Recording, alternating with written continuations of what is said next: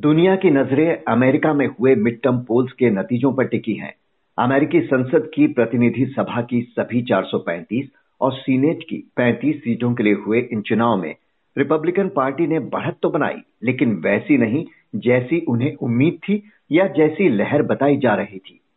President Joe Biden और पूर्व राष्ट्रपति डोनाल्ड ट्रंप के लिए इन नतीजों के क्या है मायने और क्या बड़ा संदेश निकलकर आ रहा है इस रिज़ल्ट से? जानने के लिए बात करते हैं पूर्व राजनयिक विष्णु प्रकाश जी से।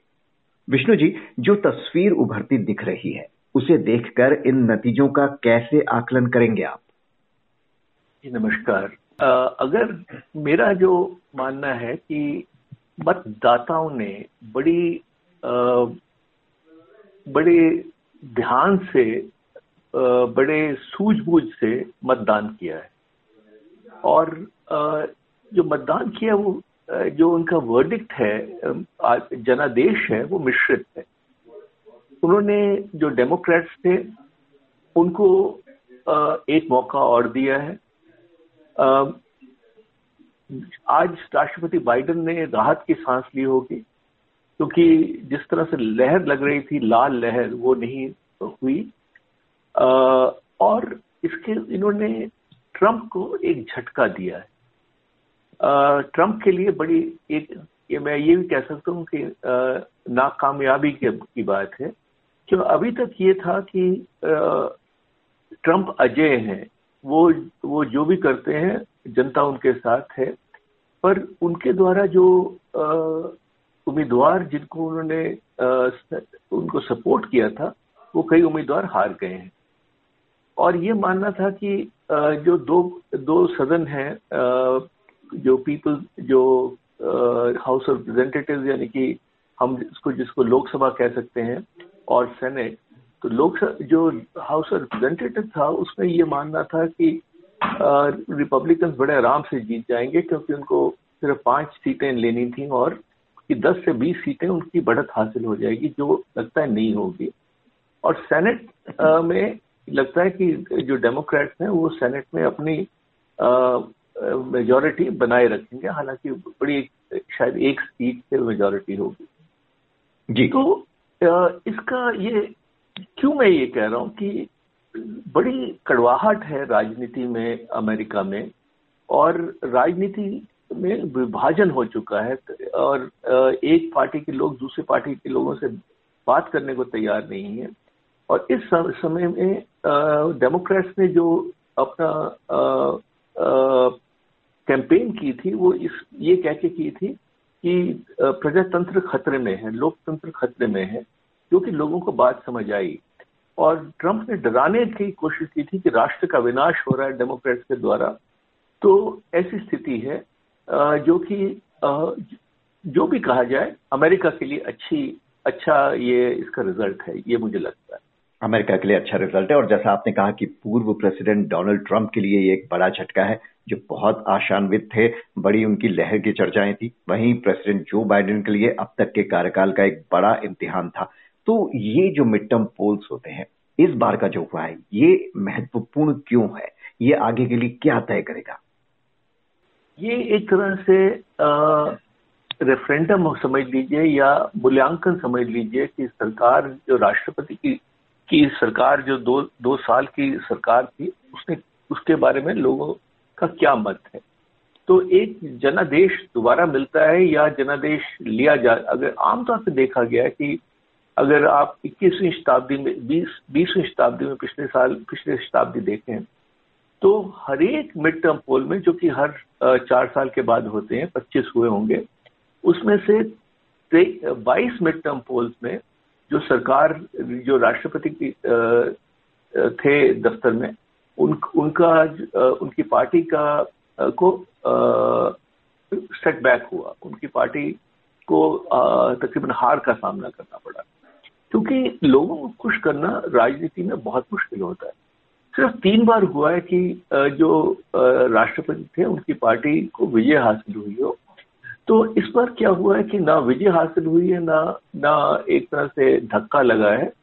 एक नया मौका मिला है और इसकी की उम्मीद बहुत कम थी।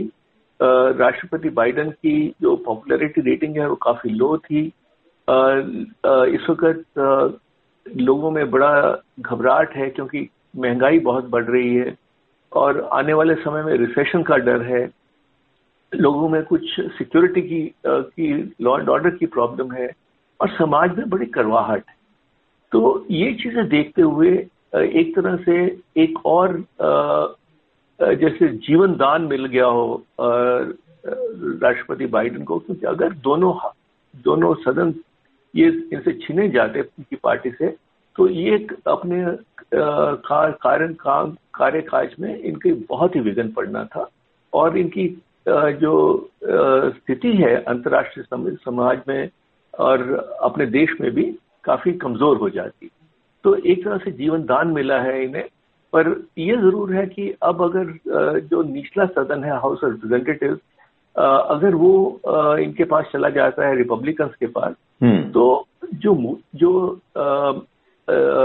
मुद्रा या या जो धन बजट है उसका कंट्रोल हाउस ऑफ़ हाउस के पास होता है जैसे हमारी लोकसभा के पास होता है तो उसमें इनको कठिनाइयों का सामना करना पड़ेगा। इनकी जो पॉलिसीज़ हैं, उनकी छान, जाँच पड़ताल ज़्यादा होगी।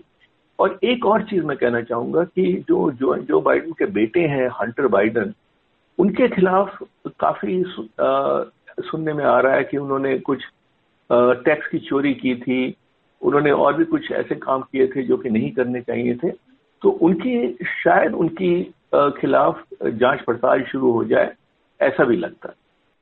तो पब्लिक ने बाइडेन को तो एक तरह से बचा लिया, लेकिन जो झटका डोनाल्ड ट्रंप को दिया है, क्या उससे उनकी आगे की राह भी अब मुश्किल दिखती है? उसका, अब तक तो ये कहा जाता था कि अगर ये मिड टर्म इलेक्शन में डोनाल्ड ट्रंप की पार्टी या रिपब्लिकन पार्टी जिस तरह से अंदाज़ा लगाया जाता था, उस तरह विजय होगी तो फिर तो ये था कि डोनाल्ड ट्रंप बिना किसी चैलेंज के राष्ट्रपति चुनाव के में रिपब्लिकन के उम्मीदवार बन जाए हम्म। यानी कि कोई भी कंटेस्ट नहीं होगा जिसको प्राइमरीज कहते हैं जहाँ की जो उम्मीद उम्मीदवार होते हैं वो आपस में सिर्फ़ उस उनकी पार्टी के लोग पूरे देश में उनको चुनते हैं और उसकी संभावना नहीं थी पर अब बन गई है और अब ये भी हो, हो गया कि क्योंकि लोगों में देखिए ट्रंप के खिलाफ काफ़ी रोष है क्योंकि वो जायज़ नजायज बातें करते हैं वो अपनी मन मर्ज़ी करते हैं। उन्होंने जो उन, उनका जो ताकत आई थी या जो उनका उनको उनका ऐसा प्रभाव था वो ये था कि उनके लोगों के जन्म जनता के को उनकी की, की सपोर्ट है।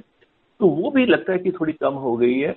और इस वक्त जो बड़ी चीज़ हुई है कि जो फ्लोरिडा के गवर्नर हैं रॉन डिसांतिस हम्म। जिनको कि ट्रंप ने उनके खिलाफ काम किया था उनको नहीं चाहते थे उनके प्रतिद्वंदी हैं उनके नहीं चाहते थे कि वो चुनाव जीत जाए वो चुनाव जीत गए गवर्नर वो सेनेटर बन गए हैं।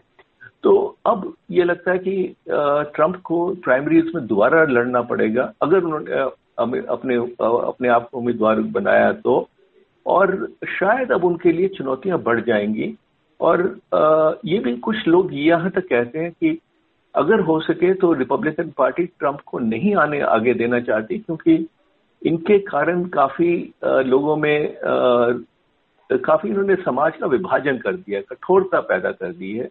तो और ये भी मानते हैं कि अगर ये दोबारा सत्ता में आ गए तो शायद प्रजातंत्र को खत्म कर देंगे अमेरिका में।